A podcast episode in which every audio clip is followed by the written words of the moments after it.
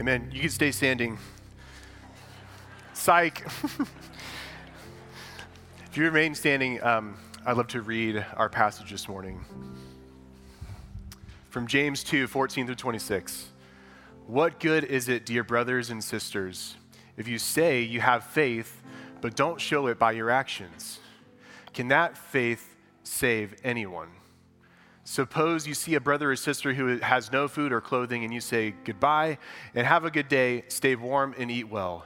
But then you don't give that person any food or clothing. What good does that do? So you see, faith by itself isn't enough. Unless it produces good deeds, it is dead and useless. Now, someone may argue, some people have faith, others have good deeds, but I say, how can you show me your faith if you don't have good deeds? I will show you my faith by my good deeds. If you say you have faith, for you believe that there is one God, good for you. Even the demons believe this, and they tremble in terror. How foolish! Can't you see that the faith without good deeds is useless? Don't you remember that our ancestor Abraham was shown to be right with God by his actions when he offered his son Isaac on the altar? You see, his faith and his actions worked together. His actions made his faith complete. And so it happened just as the scriptures say Abraham believed in it, and God counted him as righteous because of his faith. He was even called the friend of God.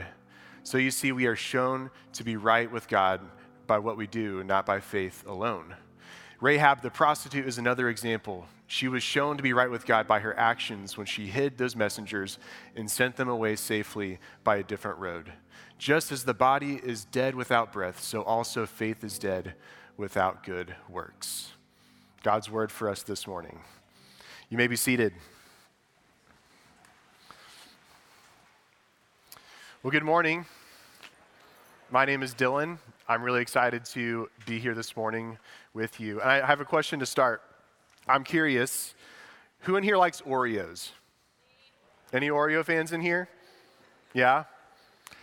I, I love Oreos you know, the, the phrase goes, uh, Oreos are milk's favorite cookie. Well, I'd put like Dylan's favorite cookie as well. Um, I love these things. If I need a snack, I will start eating these and I'll grab a couple. And before I know it, like a sleeve and a half is gone from the package that I just opened. And, and it's like, where did it go? how does that happen? I don't know. um, I mean, I eat them. That's how it happens. Um, recently, though, there's a PhD student from MIT um, who got curious and decided to run a test to see if it were possible to take an Oreo and when you twist it apart, if it would, if there would ever be equal cream on both sides. If you're ever wondering about what they do at MIT, like this is the super important stuff that's happening over there. So th- this is the test, and um, they they took a machine called a rheometer, which they um, aptly renamed for this the Oreometer. And uh, they, they did tests of all different kinds. They took over a thousand different Oreos, different uh, flavors, different varieties, and they would, they would put it together um, and they would test it. And they would do so many different speeds. Um, the slowest speed they would do, they would uh, take it and they would like take five minutes, five minutes to twist this thing apart and see what would happen and then they sped it up a little bit and they'd speed up a little more and speed up a little more and eventually they got so fast that they would spin it 100 times faster than humanly possible all to see if it were possible to get uh, cream on both sides of the wafer that were equal amounts. What it finally came down to um, no matter how fast you did it no matter which oreo you used the cream on an oreo would never split evenly between the two it, it would, one would go on the other side, or it would just completely crumble and break apart. And what was going on here is that they were trying to split something apart that wasn't intended to be split apart in the first place. For centuries, the church has been trying to run a similar test like this here. We've been debating and theorizing the real relationship between faith and works. And we come to a passage like ours today and, and wonder uh, how, how do we understand this? Paul says one thing in his letters it's by faith alone that we're saved, but James says something completely different. And, and we're left wondering are they contradicting each other? How do we uh, make sense of what's going on here? Do they contradict, or are they more aligned than it seems? This morning, we're going to look um, at the, primarily at the relationship between faith and works, as James talks about it, and how this plays out in the life of a believer. But we briefly will address James and Paul here at the beginning to show that there's really not a contradiction between what is being said between both of them. Let's start and jump in um, to verse 14 together to look at this. James says, What good is it, dear brothers and sisters? If you say you have faith, but you don't show it by your actions, can that kind of faith save anyone? Verse 14, James begins his thought with a couple of rhetorical and I think even reflective questions. What good is it if your faith doesn't have works that go along with it? Can this kind of faith save anyone? Some translations just say, Can faith save you? which misses what James is really asking here. And I think the NLT captures this really well when, when it, uh, and how he says it, how it's translated. Can this kind of faith save you? The original language is making reference not to, to faith in general, but the particular kind of faith that James is, has just mentioned, a faith that is not then demonstrated by works. What James is not saying is that faith cannot save you. Scripture is clear on this point. We are saved by grace through faith alone. There are no works of the law we can perform that will save us from sin and death. Let's quickly look at what Paul has to say about works. Um, these are the works, works of the law that Paul gets all worked up about. In Romans 3:20 Paul says for no one can ever be made right with God by doing what the law commands. And then in verse 28, Paul says it even more clearly we are made right with God through faith and not by obeying the law. Paul got worked up on works of the law. These cannot and will not save us. God's law was meant to show that we desperately needed to be saved, to be saved from our sin and death because we couldn't keep the law on our own. This is why we need Jesus. And Jesus lived the perfect and sinless life and perfectly kept God's law on our behalf. And so when we place our faith in Jesus, we receive his work on our behalf to show that we are justified before God. And this is what Paul says, this is why he says we cannot boast. It is the free gift of God that we receive by grace through faith alone that because Jesus did it for us. But these are not the kinds of works that James is referencing. James was getting worked up about a different kind of work that he was not seeing being lived out in the life of his church. And these are works of love. A way of living that's aligned with Jesus' royal law of love, like we talked about in our passage last week. These works are best described as general obedience to Christ, living life according to Jesus' will in Jesus' ways. This is the very specific kind of faith that James has in mind when he's writing to his church. A faith that is professed and confessed, but that is where it stops. James is saying if faith stops here, then it is cause to question the quality of that kind of faith back to what he said in verse 14 what good is it? Faith in Jesus, says James, must be confessed and professed, yes, but then these must lead people then to address the needs of the world around them through works of love.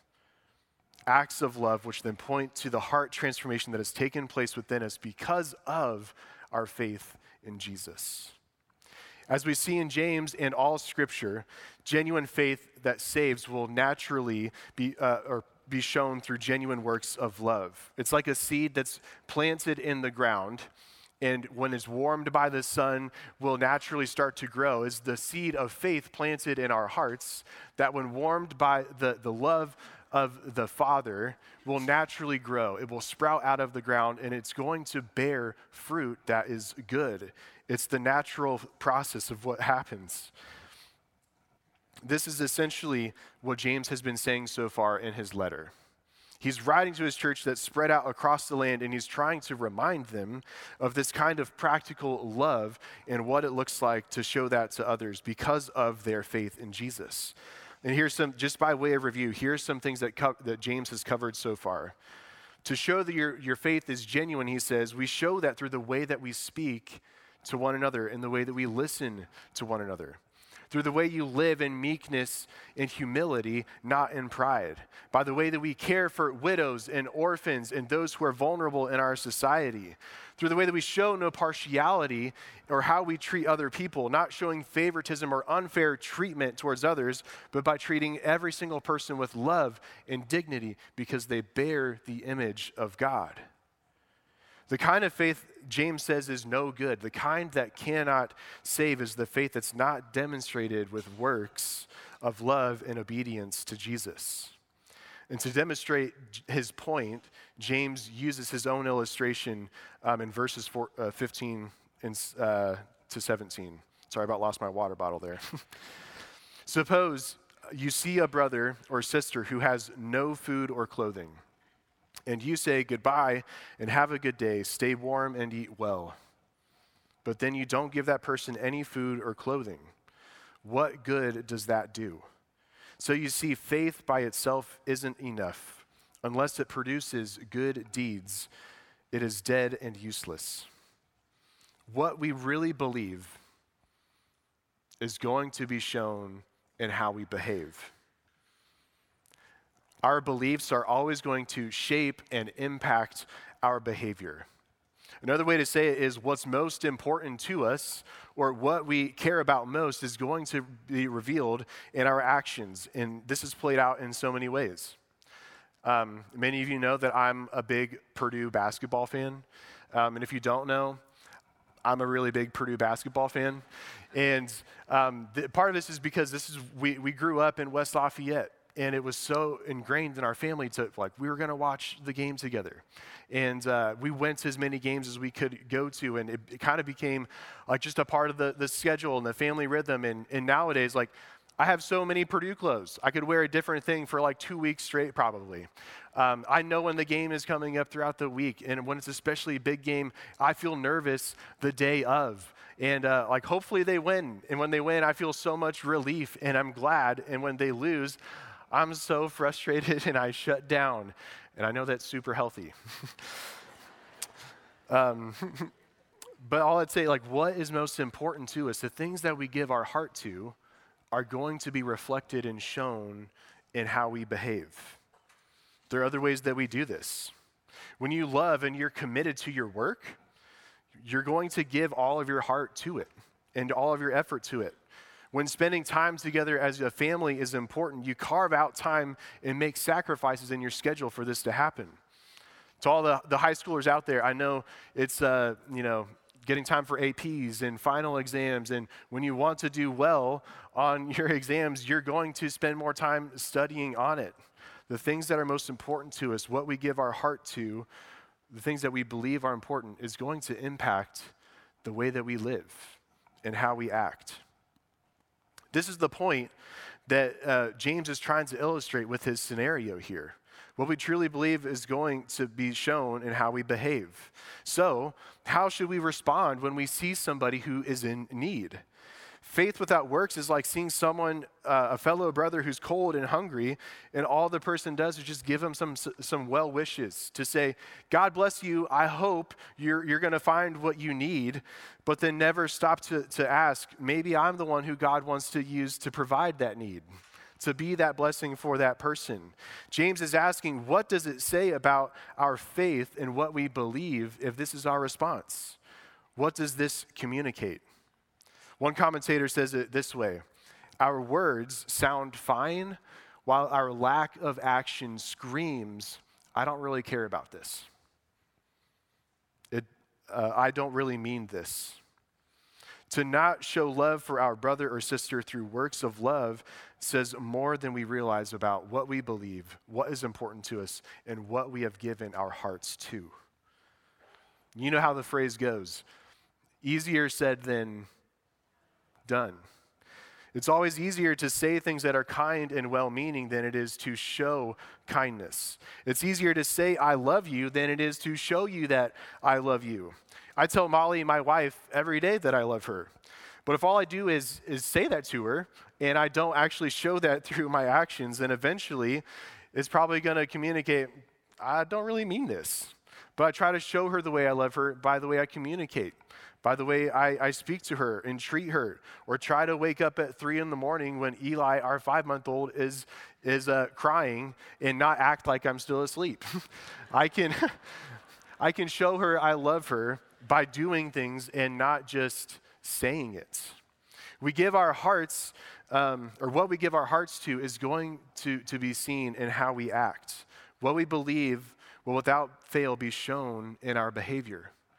And James calls a faith and belief in Jesus that is not then expressed in behavior in our actions is useless. Unless it produces good deeds and works of love, it's as if it's dead. Well, let's look at verses 18 and 19. James make his, makes his point another way by setting up a hypothetical objection that someone else could possibly make. Now, someone may argue some people have faith and other people have good deeds. But I say, how can you show me your faith if you don't have good deeds? I will show you my faith by my good deeds. You say you have faith for you believe that there is one God. Good for you. Even the demons believe this and they tremble in terror. What's the big deal, somebody can say? Some people have faith. Other people have works. We all have different gifts. I just choose to express mine this way. You choose to express yours that way. What's the big deal, James? But James is saying this is not possible. My deeds will be the evidence that my faith is genuine. They always go together, they cannot be split apart. When we split up our faith from our works, we're going to fall in one of two directions. First, faith can just become about believing the right things saying the right things, but never more. Faith in Jesus can become nominal with no need for works, for Jesus' work is the only work that counts, right? So we strive for theological uh, sense and, and believe that what we need is more knowledge. We just need to learn more things. We take in and we take in and we take in, but then we never put into practice what we are actually learning. The problem is, we can know so much about Jesus and never surrender to Jesus. James gives a startling reminder about this. You know who else has really good theology? You know who else has a lot of knowledge about God? The demons do. Demons know exactly who Jesus is. Even they believe that God is one and it causes them to shudder. James is saying that it's not enough to believe the right things only. Some uh, believe James is showing a little sarcasm here in what he says, like, hey, good for you. like, you've got this part down, uh, you, have uh, got the basics down, bravo. Uh, but I think, I think James is going a different direction. Remember, he's critiquing and trying to correct a confession of faith that isn't lived out. I think he's actually commending people um, with this kind of faith, saying, hey, you're on the right track. You're doing well by believing the right things, but how is it affecting the way that you live? Even the demons believe this same thing, and their response is to tremble in terror. What is your response to the profession of your faith in Jesus? The other way we can fall when we split faith and works apart is by forgetting that we are incapable of saving ourselves. We are helpless in and of ourselves to do this. And yet, we are wired and, and hardwired um, to make hard and fast rules out of anything and everything. And so, the danger is to read a passage like this or hear a sermon like this and say, I've just got to do more. It's all up to me and my works to earn my salvation. I need to do better. I need to be better. I have to do more to make sure that I am good with God. And our hearts turn back into legalistic machines that put our faith and our hope and our salvation in what I can do in my abilities and my works and not the work of Jesus on my behalf. James is saying it's not enough to do good things only. Faith and works cannot be split apart. They were never meant to be separated. And James says that they must go together hand in hand. But how do we hold both of them together? How do we keep ourselves from twisting apart the Oreo that was never meant to be split apart in the first place? It's all rooted. It is all rooted in our understanding of who we are putting our faith in. Do I just have faith that my sins are forgiven, or do I have faith in the person of Jesus who forgives my sin? And who asks me to give my life back to him in return. There's a, a, New Testament scholar, his name is Matthew Bates, and he's been studying this concept of faith that's used in Scripture. And um, him and many others are learning from his study some significant implications about what faith was used for, or the word of faith used in, in this ancient culture. And from his discovery, he um, rediscovered the understanding of faith and belief that has such a uh, deeper and richer meaning. He says faith in the ancient world was used to describe someone's loyal devotion to a king. And the way he captures this understanding of loyal devotion is with the word allegiance. In his book, uh, called Salvation by Allegiance Alone, Bates defines faith from a biblical point of view this way that faith in Christ is above all allegiance to Jesus the King. Faith in Christ is above all allegiance to Jesus the King. Understanding faith in Jesus as allegiance to Jesus and his kingship is the best way to hold together faith and works that James is talking about. You can't have one without the other from this perspective. That's because when Jesus is king of our lives, our lives are no longer our own. Faith in Jesus, allegiance to the king, demands every single part of my and your life. From this perspective, following the will and the way of Jesus, it's not a suggestion, it is absolutely everything. There is no other option. Because we belong to Him, the expectation is that I give my full allegiance to Him and to Him alone. Maybe you remember a, a few weeks ago, Pastor Gabe Smith was preaching, and he used um, his example of joining the army. In the moment you are sworn into the armed forces, the expectation and requirement is that you now belong to the army and you uh, do what they expect you to do and do what they say. There has to be a shift in how your life is lived. You can't take the oath and then continue living your life as if nothing has changed as if nothing else has happened. And this is what James has in mind when he says faith without works is dead. You can claim allegiance to Jesus the King, but if there are no works in your life that suggest that your life is being lived for your King, nothing suggesting that you're willing to obey the rule and the reign of his kingdom, then something is misaligned. Allegiance to Jesus the King demands we be conformed more and more into the image and likeness of our King. And the only way this happens is when we live a life that is expressed in works of love that follow the royal law of love. It's living a life that demonstrates a, a life of an ever growing submission and surrender to the one who gave his life for ours. The demand to follow Jesus is high. Salvation is a free gift, yes, but it's going to cost everything. But we must remember the nature of our King that he is good, that he is gracious, that he is loving. Love is to always be the primary motivation in our willingness to give our allegiance to him. Our call to love others well does not come out of compulsion. It doesn't come out of compulsion, but it comes from being compelled by the way that the, our King models his very own love for us. This is how it's possible to hold faith and works together. This is what discipleship looks like. This is finding and following Jesus. How do we keep faith and works together? Jesus, uh, it's faith in Jesus and allegiance to Him as our King. It's living a loyal life that's marked by obedience to His will and His ways and being conformed into His image and likeness. It's an abiding allegiance, an abiding allegiance that has such a deep trust in Him that nothing is off limits in our lives that would keep us from following after him or loving others. This is what faith lived out by actions looks like. In the final verses of, of our passage this morning, James gives two examples of what living faith looks like, and his Jewish Christian audience would have known all about it.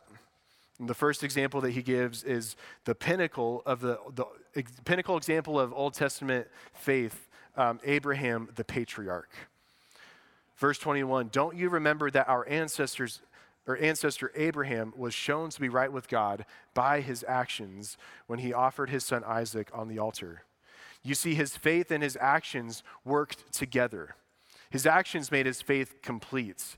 And so it happened just as the scriptures say Abraham believed, and God counted him as righteous because of his faith. And he was even called the friend of God. So you see, we are shown to be right with God by what we do, not by faith alone. The point of James' reference here to Abraham is to highlight that he had a deep faith in God that was lived out with actions.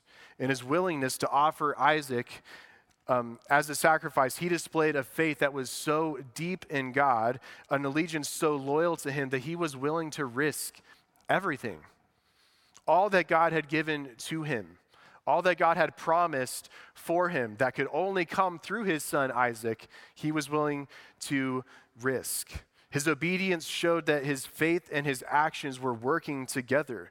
There was no place in his life that God did not uh, that did not belong to God, and this was displayed in his actions.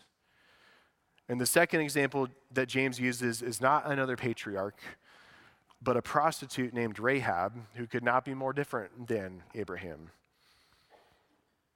He was a wealthy man, and she was a poor woman. He a patriarch, she a prostitute. And yet she displays a heart that has the exact same posture as Abraham. What's James' point in this? She uh, too showed her belief to be genuine because of the action that she took. She herself believed that God had given Jericho and its land to God and his people and at risk of her own life, she gave uh, the spies a, a place to stay in her own home, and she even helped them escape and flee from the king who was trying to kill them. James is trying to say here no matter who it is, whether patriarch or prostitute, deep, abiding faith and allegiance to God is demonstrated through actions when we live in full surrender to Him. And this is what we're called to today as well a faith that is good, a faith that can save, is a faith that is deeply connected and growing in an abiding relationship with Jesus the King. A faith that is growing in loyal allegiance to Him and to Him alone. Just like the Oreo, our faith and our works can't be split apart because they were never meant to be split apart. It's by and through our obedience to Jesus, our King, the surrender of our hearts to His will and His ways, living out the, the loyal, uh, royal law of love, that we demonstrate our faith in Him to be true and to be living. The bottom line for this morning faith must be demonstrated, not just discussed. As we conclude, I want to end the way that we began. We started with James gave a couple of uh, reflective questions. And I just want to ask a couple of questions for us to reflect on as well.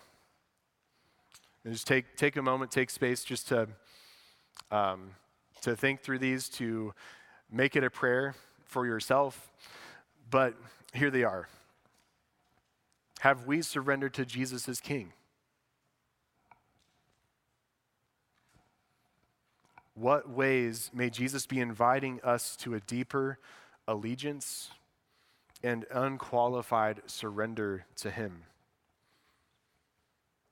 Are there areas of my life that God is inviting me to be more open about my allegiance in Him? Maybe with workers uh, or coworkers or around the dinner table with family or people we hang out with over the weekend. How has my faith in Jesus changed the way that I live? And are there ways that God is calling me to live out my faith by loving others. The bottom line faith must be demonstrated, not just discussed. Would you pray with me? Jesus, you are our good and gracious and loving King. And this morning we pray together that you would help us grow in our allegiance to you. Would you show us the ways that you invite us into deeper obedience and surrender to you? And when we are given opportunities to love others, may we be compelled by your very own love to care for them as you would. Our lives belong to you, Jesus. Help us to live more faithfully and fully into this truth. We pray this in your name. Amen.